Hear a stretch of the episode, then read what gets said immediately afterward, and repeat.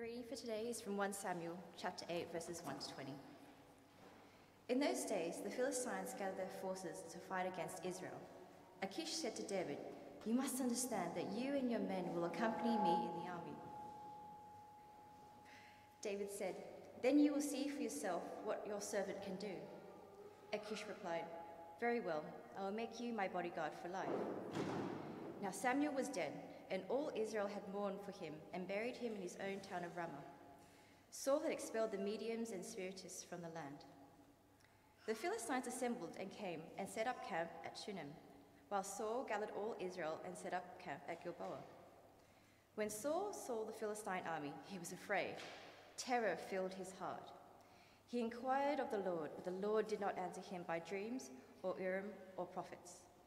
Saul then said to his attendants, Find me a woman who is a medium, so that I may go and inquire of her. There is one in Endor, they said. So Saul disguised himself, putting on other clothes, and at night he and two men went to the woman. Consult a spirit for me, he said, and bring up for me the one I name. But the woman said to him, Surely you know what Saul has done. He has cut off the mediums and spiritists from the land. Why have you set, me, uh, set a trap for my life to bring about my death? Saul swore to her by the Lord, As surely as the Lord lives, you will not be punished for this. Then the woman asked, Whom shall I bring up for you? Bring up Samuel, he said. When the woman saw Saul, uh, saw Samuel, she cried out at the top of her voice and said to Saul, Why have you deceived me? You are Saul. The king said to her, Don't be afraid. What do you see? And the woman said, I see a ghostly figure coming out of the earth. What does he look like? he asked. An old man wearing a robe is coming up, she said. Then Saul knew it was Samuel, and he bowed down and prostrated himself with his face to the ground. Samuel said to Saul, Why have you disturbed me by bringing me up? I am in great distress, Saul said. The Philistines are fighting against me, and God has departed me, uh, departed from me. He no longer answers me, either by prophets or by dreams. So I've called on you to tell me what to do. Samuel said, Why do you consult me now that the Lord has departed from you and became your enemy? The Lord has done what he predicted through me. The Lord has torn the kingdom out of your hands and given it, given it to one of your neighbors, to David, because you did not obey the Lord or carry out his fierce wrath against the Amalekites. The Lord has done this to you today. The Lord will deliver both you, both Israel and you into the hands of the Philistines, and tomorrow you and your sons will be with me. The Lord will give the army of Israel into the hands of the Philistine. Immediately Saul fell full length on the ground, filled with fear because of Samuel's words. His strength was gone, for he had eaten nothing all day, all that day, and all that night. 1 Samuel 31, 1 to 13. Now the Philistines fought against Israel. The Israelites fled before them, and many fell dead on Mount Gilboa. The Philistines were in hot pursuit of Saul and his sons, and they killed his sons Jonathan, Abinadab, and Malchishua. The fighting grew fierce around Saul, and when the archers overtook him, they wounded him critically. Saul said to his armor bearer, Draw your sword and run me through, or these uncircumcised fellows will come and run me through and abuse me. But the armor bearer was terrified and would not do it. So Saul took his own sword and fell on it. When the armor bearer saw that Saul was dead, he too fell on his sword and died with him. So Saul and his three sons and his armor bearer and all his men died together that same day. When the Israelites when the Israelites along the valley and those across the Jordan saw that the Israelite, Israelite army had fled and that Saul and his sons had died, they abandoned their towns and fled, and the Philistines came and occupied them. The next day, when the Philistines came to strip the dead, they found Saul and his three sons fallen on Mount Gilboa. They cut off his head and stripped off his armor, and they sent messengers throughout the land of the Philistines to proclaim the news in the temple of their idols and among their people. They put his armor in the temple of the Ashtor- Ashtoreths, Ashtoreths and fastened his body of, to the wall of Bethshan. When the people of Jabesh Gilead heard what the Philistines had done to Saul, all their valiant men marched through the night to Bethshan. They took down the bodies of Saul and his sons from the wall of Bethshan and went to Jabesh, where they burned them. Then they took their bones and buried them under the tamarisk tree at Jabesh, and they fasted seven days. Before we start, though, we're going to pray. Um, so let's pray as we begin. Let's pray.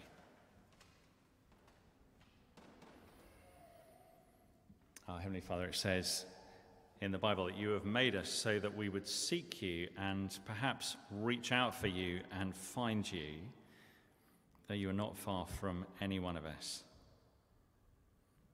Uh, thank you, Father, you're not far away at the moment. So I pray, Father, simply that we would reach out for you and find you as you speak to us this afternoon. Please help us to do that in your name. Amen. Amen.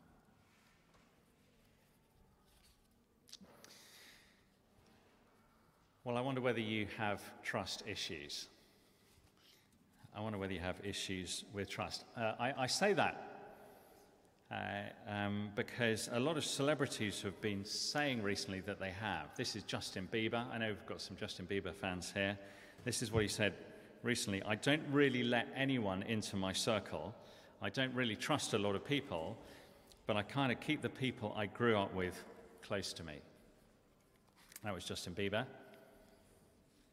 Uh, or Mariah Carey, maybe slightly more generation, more my generation. Mariah Carey said this Trust is always an issue for me. It's never been easy for me to trust anybody, and that's a kind of sad thing to say, but it's true. Uh, what if you have trust issues? Um, and, and particularly trust issues around trusting God.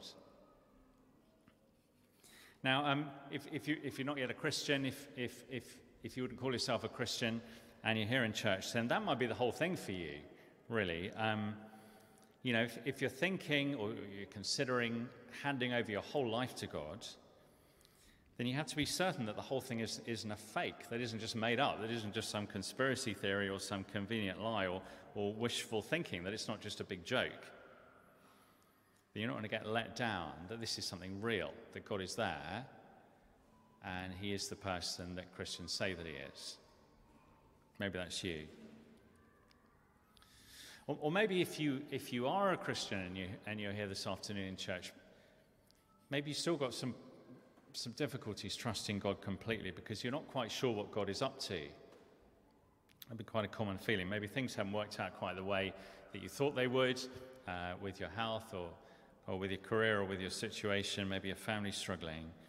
And you feel that God's let you down and you're finding it hard to trust Him. Now, that'd be a common thing too. And, and, and for all of us, wherever we're coming from, then just living for a few years in this world can leave you with, um, with trust issues, yeah? Because some of us might have been very let down by people, maybe people that we loved, and, and, and that can make you cynical. And the next time, you're, you're much less likely to put your trust in someone just in case they let you down all over again, just in case you get hurt. Well, the last five chapters of 1 Samuel have a lot to say about, about trust. This is our last section of our book of the year, looking at 1 Samuel, and we've called that Looking for a King. But these last five chapters are written for people who have trust issues. And they're saying that trust is possible in a world of betrayal because of what we can see is true about God. Let, let me say that again. In a world of betrayal, it is possible to find trust in God because of what we know to be true about Him. And I'm going to summarize in a minute what happens in these last five chapters. We haven't got time to read them all out, that would take us uh, a bit too long. But I'm going to summarize them for you, and then we're going to learn two reasons why the God of the Bible deserves our trust in a world where people sometimes let you down. So let me take you through the final act of uh, the book of 1 Samuel in chapters 27 to 31. And if you've got a Bible there, if you've got it on your phone, you might want to flick through. I'll put the key verses a bit later on up on the screen. I really want you to read them through later on if you get the chance. Maybe, uh, you know, when you're sitting in bed a bit later on, you won't find them short on action.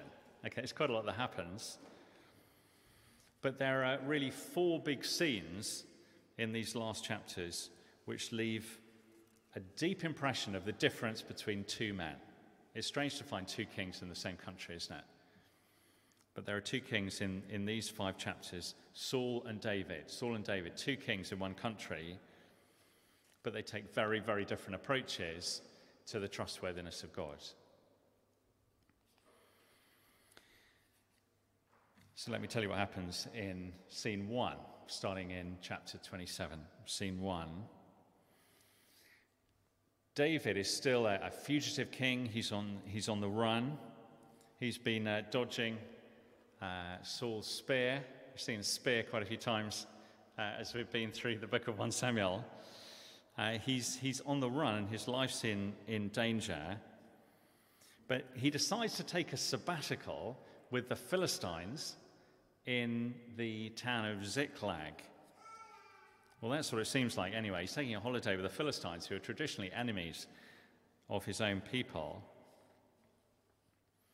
The irony is that he's acting as a bit of a double agent.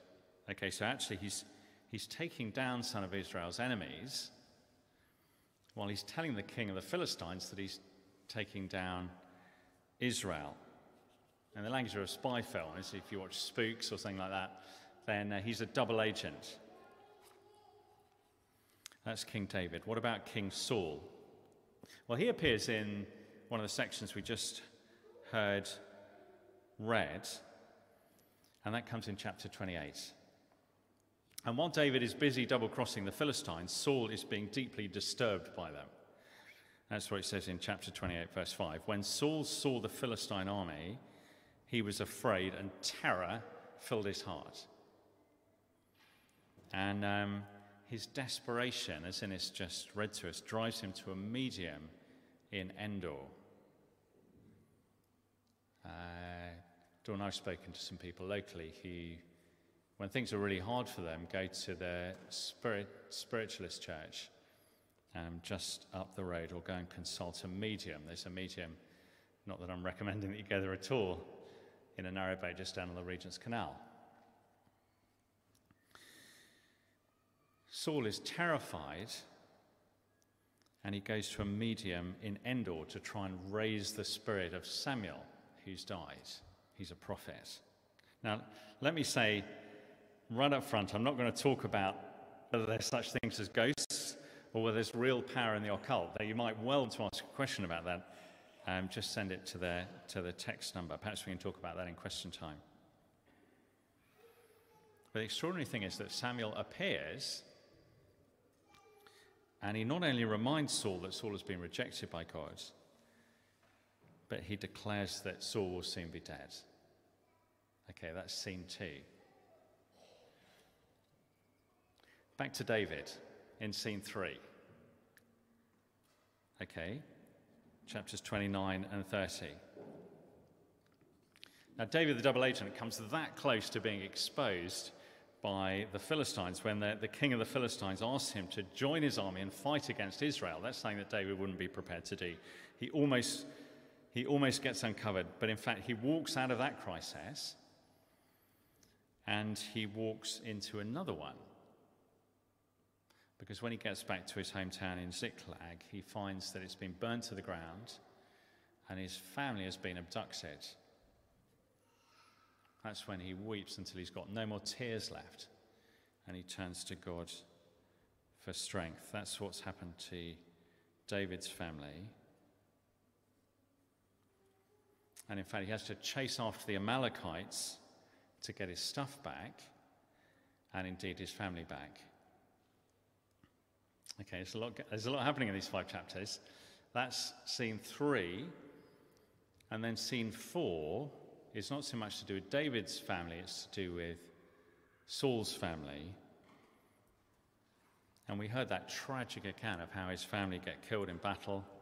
That happens in chapter 31. Just like Samuel told him, his family are slaughtered by the Philistines on, on Mount Gilboa.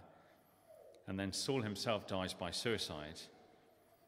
And it's a tragic end to a life that started so well. That's where these chapters are taking us. Okay, it ends with one king suicidal, one king successful. And you might think, what, what impression is that meant to leave in our minds as we go back out into central London this afternoon. What is it that we're supposed to know for sure? Let me tell you one thing that we're being taught by these five chapters, and you'll see it on the screen.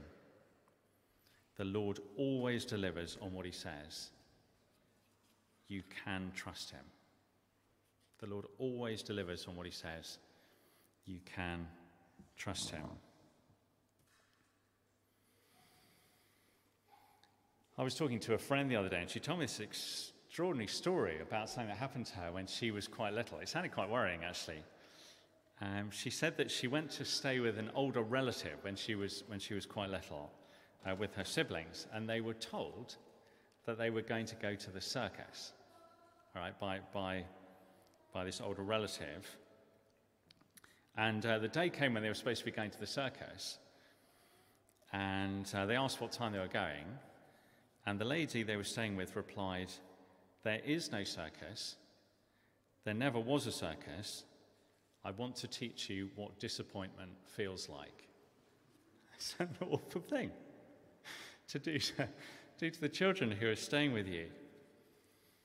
The thing is, we don't, we don't need to be taught what disappointment feels like, do we? I mean, I don't need to be taught what disappointment feels like. I've had all kinds of disappointments um, in my life. We experience that all the time. What we need to be shown is, is trustworthiness, you know, perfect trustworthiness, because that's a very rare thing indeed. And, and we find that trustworthiness in the God of the Bible. Um, let me show you that, first of all, from chapter 28. That's the second section, you remember, scene two, when Saul's going to the, to the witch in Endor. Saul's in a dreadful state. He's filled with terror and he's, he's just going backwards and forwards between disobedience and distress, distress and disobedience. And perhaps you know what that feels like. We sort of self medicate our despair, thinking that a, a, greater level of freedom from God is going to solve all our problems. Turns out that that's not the case. Disobedience and despair. And so Saul goes to the, the witch the, the, the medium that he's already outlawed and banned in his country, but he, he goes there to call up Samuel. Samuel's a prophet who's died. He sounds a little bit frustrated uh, when he turns up, don't you think? This is, this is what happens. Again, chapter 28, verses 16 to 19. You'll see it on the screen. Samuel said, Why do you consult me now that the Lord has departed from you and become your enemy? The Lord has done what he predicted through me. The Lord has torn the kingdom out of your hands and given it to one of your neighbors, to David. He's the other king. Because you did not obey the Lord or carry out his fierce wrath against the Amalekites, the Lord has done this to you today. The Lord will deliver both Israel and you into the hands of the Philistines, and tomorrow you and your sons will be with me. The Lord will also give the army of Israel into the hands of the Philistines. What a dreadful thing to be told. You know, God has withdrawn his word and then his kingdom, and now he's going to withdraw Saul's life. It's all ebbing away for Saul. And, and from this moment onwards, you turn the pages and, and you know that Saul's death is going to happen. The clock's ticking. The Lord always delivers on what he says. And God does indeed take away his word and, and kingdom and his life because he's a trustworthy God. And, and, and judgment won't be turned back from that point. It's uncomfortable, but we need a God like that. We need a God who warns and sees through on, on his warning. And it goes without saying we need a God who is trustworthy in his blessing as well. God loves to pour out his blessing on his king. See what he says to King David in chapter 30, verses 7 to 8. Let me read it out. You'll see it once again up on the screen. And David said to Abiathar the priest, the son of Ahimelech, Bring me the ephod. That's the way that God shows his king what decisions he's making.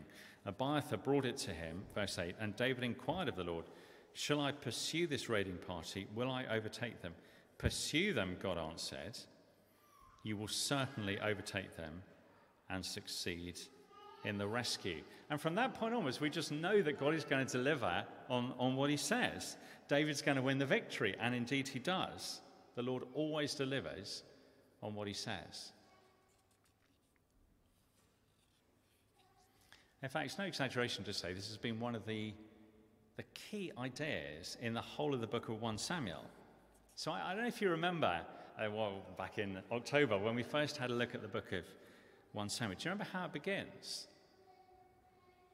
It, it begins with a, a woman who is wordless in her grief because she, she's infertile. And then when, when God answers her prayers, she takes it as a signal that God is going to fulfill all of his promises in a huge way. He's going to fulfill his plans in a big way. This is what she sings. The Lord brings death and makes alive. He brings down to the grave and raises up. The Lord sends poverty and wealth. He humbles and he exalts. He will guard the feet of his faithful servants, but the wicked will be silenced in a place of darkness. It is not by strength that one prevails. Those who oppose the Lord will be broken. The Most High will thunder from heaven. The Lord will judge the ends of the earth. He will give strength to his king and exalt the horn of his anointed. The Lord delivers on what he says. We can trust him. Hannah saw that in chapter 2 of 1 Samuel. And, and it's just been a long series of examples about how what God says comes true. And we need to know that. I don't know whether you've ever had the experience of traveling a long distance with a baby in the back of the car. Have you ever, have you ever had that experience, Nathan? You, yeah, yeah, yeah. Uh, I'm sure, I'm sure you know, there's a parent here who could lend you their child if you, if you want that experience, if, if you want that to be part of your life. Um, it can be a particular form of torture. And um, I mean, my, my parents used to talk regularly of, um, of, of, of the difficulty they had driving down from Scotland with a small child in the back. They used to look grey and haunted as they told the story of driving down for 10 hours from Edinburgh. And I mean, this had happened in 1969. So, I mean, they'd, they'd had time to sort of, but it, the story was just etched in the lines on their, on their faces. The thing about children is that you love them, but you can't always explain why they're not getting what they want straight away. It's hard. It's hard. And and sometimes we're like those children in that, in that we struggle, and I know what this feels like. We struggle because there are things that we might have been, I, I can think of things that I've been praying for for 15 years, and, and God has chosen not to give them to me. And, and we struggle sometimes to understand why we're not being given the things we need. And, and there have been people at Trinity who've given up waiting, and my heart breaks for them. But 1 Samuel wants to reassure us that God will deliver on his words.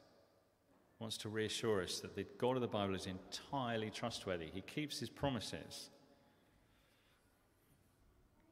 God, God keeps his word. Our, our, circumstances, if we're Christians, might be mysterious. I, I, don't, I don't always understand why God doesn't give me the things that I, that I feel I need. But as, as I go back to the Bible and as I examine what God has said, I can, I can see that God has provided exactly what He said He would provide. Not always what I would want Him to provide, but what He said that He would provide. He's done it. And so I know that whatever I'm facing in my life, I can lean into Him. And I know that I can trust Him to provide what I really need. That's the first point. God delivers on what he says. You can trust him.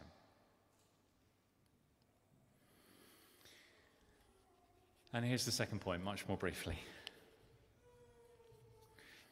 The king obeys what God says. You can know him. the king obeys what God says, you can know him. You know, when, when you boil it all down, and, and five chapters is a lot of material to cover, when, when, you, when you boil it all down, you find something very, very simple at the heart of the end of the book of 1 Samuel. And that's the difference between Saul and David in the end.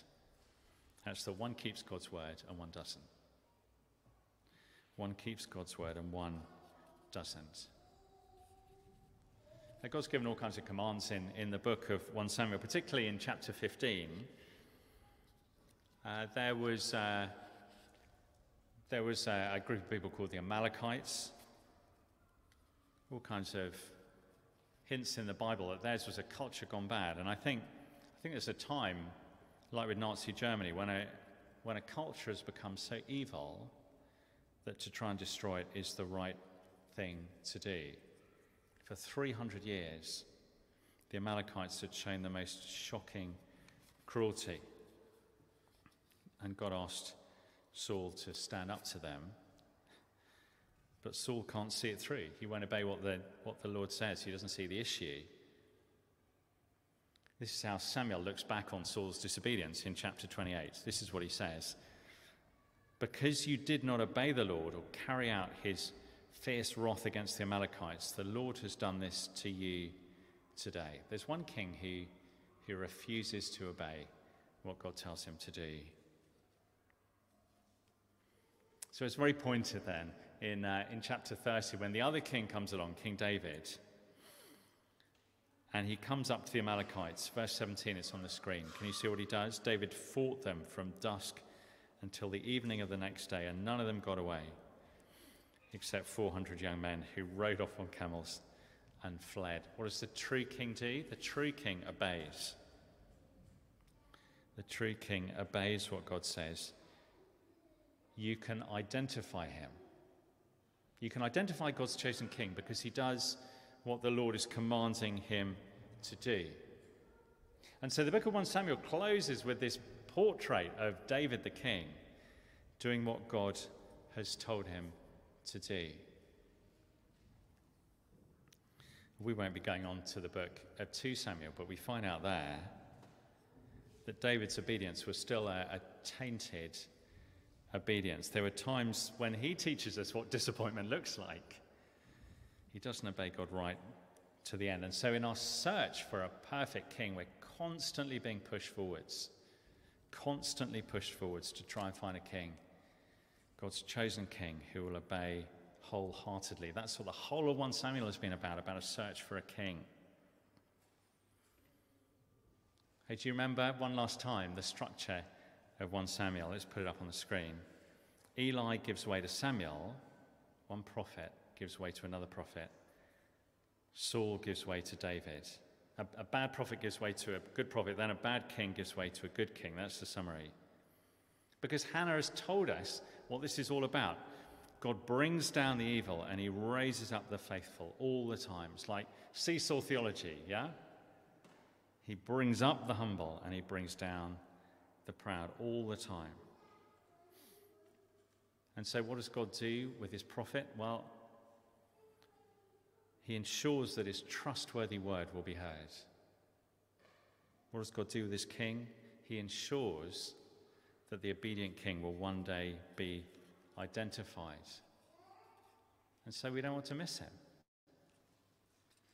Jesus Christ, the king who never put a foot wrong, who modeled perfect obedience. And, and, and, the, and the thing is, we see his life and we read about it in, in the Bible, and we know he must be the one.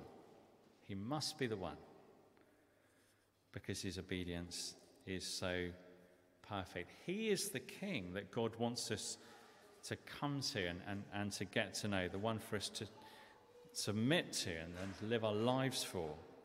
The search for the king is over when we've come to Jesus Christ. God is trustworthy and he sends the king that he says he's going to send. And not only is that king obedient, but he gives his obedience to us for all the times that we've betrayed others, all the times we've caused disappointment. All of that is covered by the obedience of Jesus Christ. if we put our trust in Him. You got trust issues? Well, if we've lived any time on this earth, then I guess we'll know what disappointment feels like. Some of us, maybe because of our past, will find it very hard to trust anyone. I know that's true. But in Jesus Christ, we find someone to depend on. If you're in any doubt about that, there's a course called Christianity Explored where we look at some of the evidence that points us to Jesus' kingship. Get in touch and, and book a place. He's not fake. You're not going to be let down. He's set apart by his perfect obedience. And so we know that he must be the king that God has chosen. And the one who puts their trust in him, the Bible says, will never be put to shame.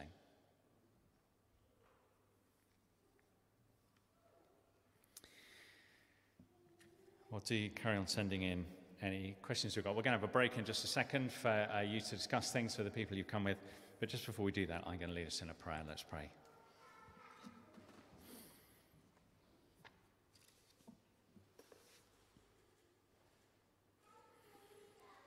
Heavenly Father, thank you for all we see of your King David. Thank you the way that he put his trust in you. Thank you for the way that he learned obedience.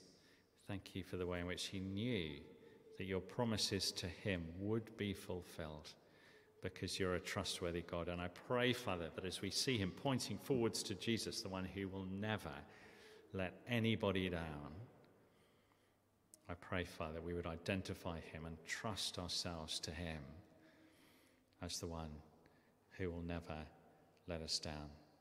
We ask these things in your name. Amen.